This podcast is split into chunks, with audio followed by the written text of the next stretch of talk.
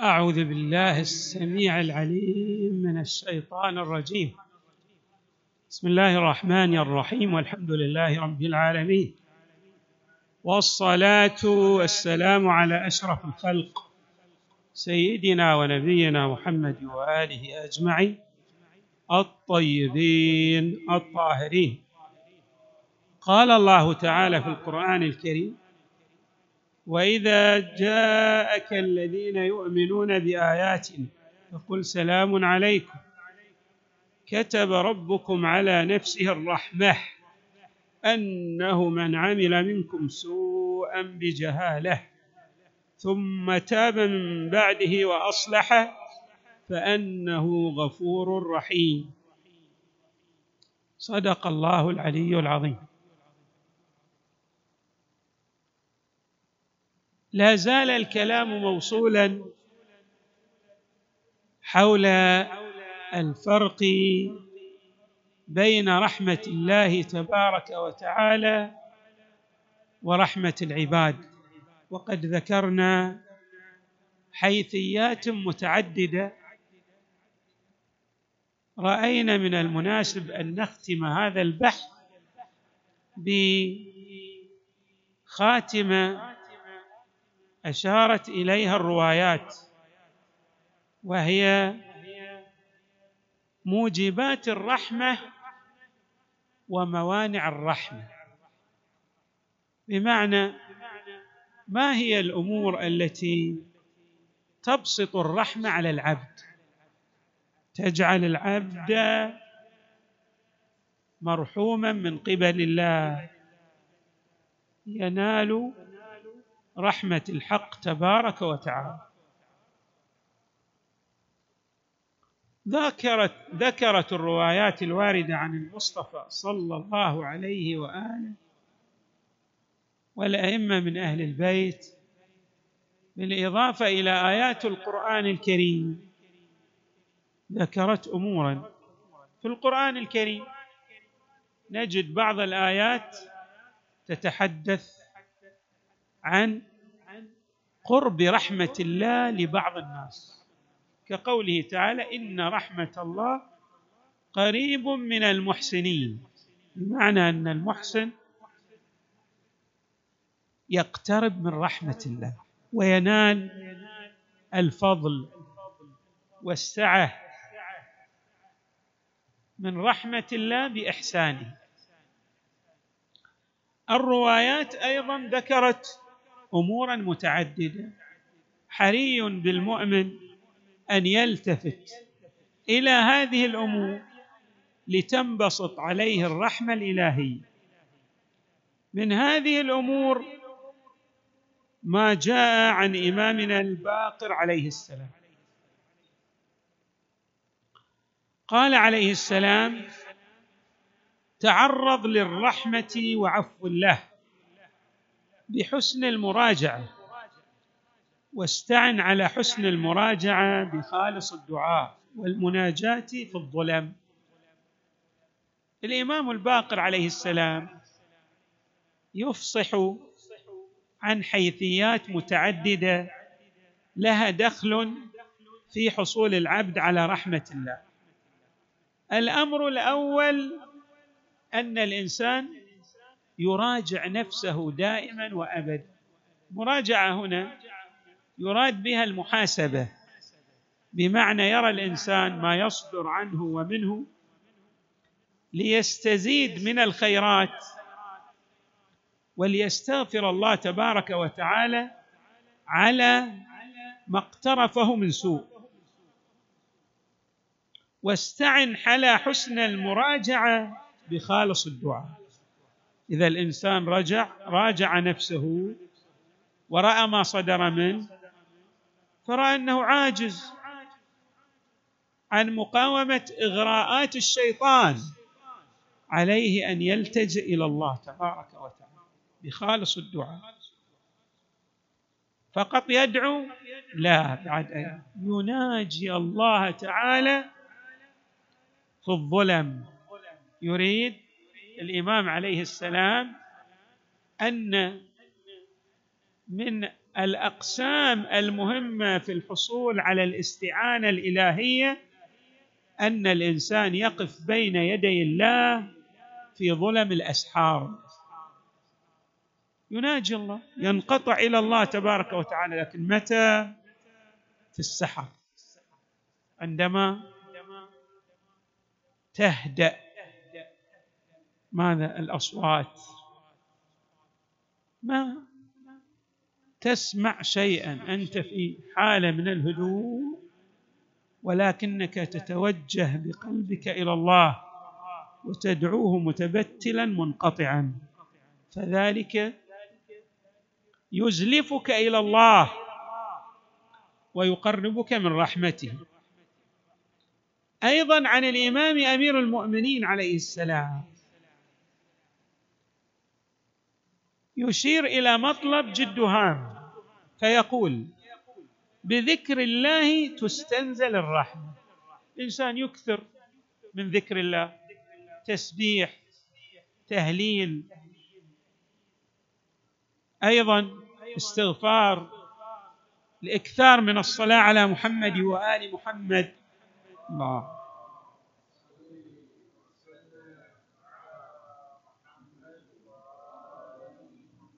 كل هذه الأمور تسهم في نزول رحمة الله تعالى على العبد. وأيضا عنه عن الإمام أمير المؤمنين بالعفو تستنزل الرحمه الانسان الذي يساء إليه يظلم ولكنه يصفح عن الظالمين يعفو عمن ظلمه. ويحسن إلى من أساء إليه ويصل من قطعه. هذا ينال رحمة الحق تبارك وتعالى. إذ ليس العبد بأكرم من من الله تبارك وتعالى. كما أنت تكرم العباد الله تبارك وتعالى يعفو عنك ويصفح ويظللك برحمته. اذا بالعفو تستنزل الرحمة. ويقول عليه السلام ببذل الرحمة تستنزل الرحمة. الإنسان الذي يرحم غيره أيضا الله يرحمه. ولهذا حري بنا أن نرحم غيرنا الإنسان قد يخطئ فأنت أيضا لا تقابل خطأه بخطأ. عليك ماذا أن تعامله؟ بشيء من مكارم الأخلاق. يعني أن ترحم ذلك المخطئ. تعفو عن ذلك المسيء. بذلك تستنزل الرحمة الإلهية. ببذل الرحمة تستنزل الرحمة. بل يؤكد الإمام أمير المؤمنين على أمر غاية في الأهمية. ألا وهو الرحمة للمستضعفين للناس المدقعين في الفقر الذين بحاجة بعوز الناس الذين لا يفقهون الحق ولكنك تتواضع إليهم لإيصالهم إلى معرفة الحق. ترحم جهلهم. ولذلك الإمام عليه السلام يقول رحمة الضعفاء تستنزل الرحمة. ومن الأمور التي أكدت عليها الآيات القرآنية والروايات في استنزال الرحمة بل في استمطار الرحمة. يعني أن الله يغدق عليك برحمته. ما هو؟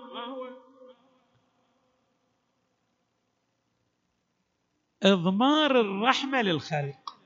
يعني تكون عندك سريرة نقية. تحمل قلبا طاهرا. تريد لغيرك الخير. يقول إمامنا أمير المؤمنين عليه السلام أبلغ ما تستدر به الرحمة أن تضمر لجميع الناس الرحمة. لجميع الإمام ما يقول لبعض الناس. لبعض الفئات لكل الناس تريد لهم الخير. كل الناس هذا تعبير غاية في الجمال يعني مو الإنسان المسلم فقط ولا الإنسان التابع لأهل البيت. كل من يشترك معك في الإنسانية تريد له الخير. هذه رائعة من روائع إمامنا أمير المؤمنين. وكم له من الروائع؟ يعني الإمام ما يقول لك الإنسان اللي هو مسلم ومعك في الإسلام تريد له الخير لا. حري بك أن تريد الخير للبشرية جمعاء. لكن الإمام يؤكد على أن قسما من الناس حري بك أن تلتفت إلى أن هؤلاء لا يستحقون الرحمة. مثل إنسان ظالم مثلا. دائما يسيء إلى المؤمنين إلى الصالحين بظلمهم. هذا لا تريد له الرحمة. ورحمته أن تدعو عليه بتعجيل أجله يعني أن يرتاح منه العباد. هذا الرحمة. حتى لا يعذب أكثر مما هو فيه من العذاب. إمامنا أمير المؤمنين أيضا يشير إلى هذا الأمر. فيقول رحمة من لا يرحم العباد تمنع الرحمة. يعني هذا الإنسان الفظ الغليظ الذي دائما يظلم الناس هذا لا ترحمه بل حري بك ماذا؟ أن ترفع يديك إلى الله ليل نهار صباح مساء بالدعاء عليه لاستئصال شأفته ولراحة العباد منه. إذا رحمة من لا يرحم تمنع الرحمة. ويقول عليه السلام من لا يرحم الناس منعه الله رحمته. اللي ما عنده رحمة للخلق الله شنو؟ يمنعه من رحمته. اذا هذه أمور حري بالمؤمن أن يلتفت إليها. المصطفى صلى الله عليه وآله صلوا على محمد وآل محمد.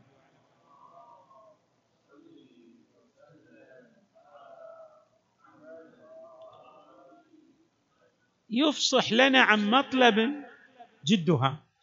ما هو هذا المطلب؟ هو أننا لا بد أن نلتفت إلى بعض الأمكنة وإلى بعض الأزمنة التي تطلب فيها الرحمه نحن ذكرنا السحر كزمان لكن هناك أمكنة. كأن يكون الإنسان مثلا بالقرب من قبر رسول الله صلى الله عليه واله معدن الرحمه النبي صلى الله عليه وسلم في المسجد النبوي في مكة المكرمة. عند قبر الحسين عليه السلام. هذه أماكن محل لنزول رحمة الحق تبارك وتعالى. اذا حري بنا أن نلتفت إلى الزمان والمكان. بعض الأزمنة لها خصوصية كليالي القدر شهر رمضان بشكل عام اليوم السابع اليوم السابع والعشرون من شهر رجب يوم المبعث. هناك أماكن. عصر يوم الجمعة.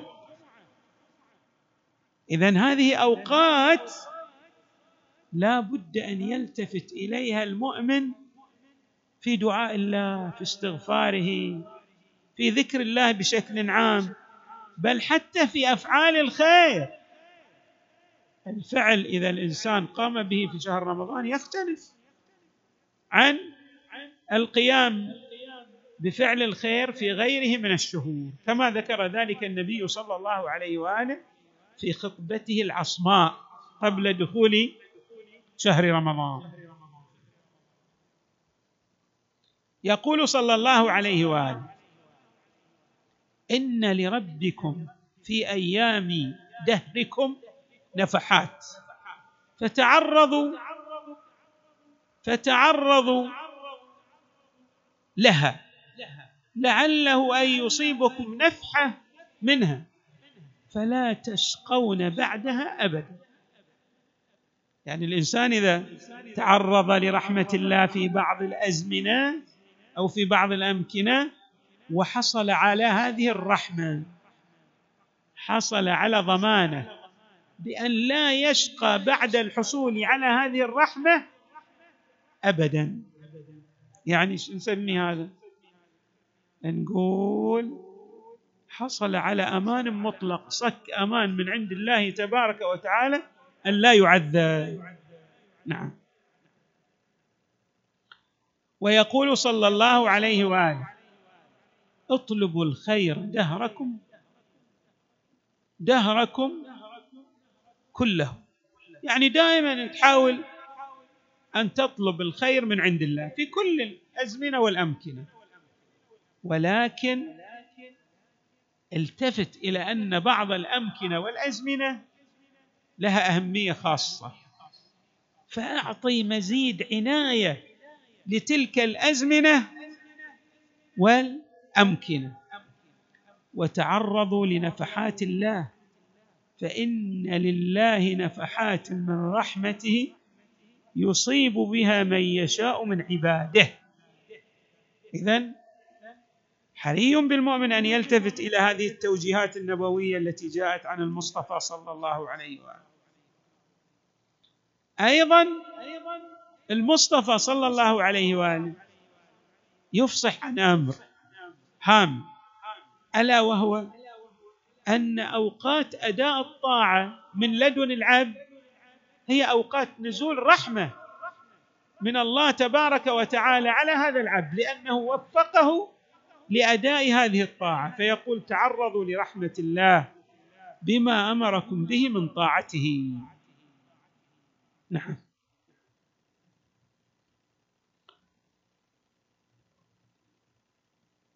من يستحق رحمة الحق تبارك وتعالى؟ أيضا الروايات أشارت إلى من يستحق هذه الرحمة. يقول إمامنا أمير المؤمنين رحم الله امرئا امرئا عرف قدره أو قدره ولم يتعدى طوره. هذا معنى الإمام يدعو له بالرحمة ماذا؟ بمعنى أن الإنسان الذي يلزم حدوده ينال رحمة الحق تبارك وتعالى. والإنسان الذي يتعدى حدوده يبتعد عن رحمة الله. ولهذا جاء قوله تعالى ومن تعدى حدود الله فقد ظلم نفسه. والظالم لا تناله يبتعد عن رحمة الله تبارك وتعالى. أيضا ورد عن علي عليه السلام رحم الله عبدا راقب ذنبه وخاف ربه. بمعنى أن الذي يراقب ويخاف من الله تبارك وتعالى سينال رحمة الحق. أيضا عنه رحم الله من امرئا تفكر فاعتبر واعتبر فأبصر. لذي دائما عند ماذا؟ حاله من التأمل والتروي والتفكير والاعتبار. هذا ينال رحمة الحق تبارك وتعالى. لماذا؟ لأنه لن يغتر بالدنيا وسيسير في الصراط السوي والمستقيم الذي يؤدي به إلى رضوان الله. ويقول عليه السلام رحمه الله امرئ اتعظ وازدجر وانتفع بالعبر. وهناك روايات كثيرة حري بنا أن نلتفت إليها. إن شاء الله سنستعرض البقية من الروايات وأيضا نذكر موانع الرحمة. يعني ما هي الأمور التي تجعل الإنسان يبتعد عن الحصول على رحمة الله تبارك وتعالى. نسأل الله أن يجعلنا من المرحومين القريبين من محمد المصطفى وآله البررة الشرفاء. وصلى الله وسلم وزاد وبارك على سيدنا ونبينا محمد وآله أجمعين الطيبين الطاهرين.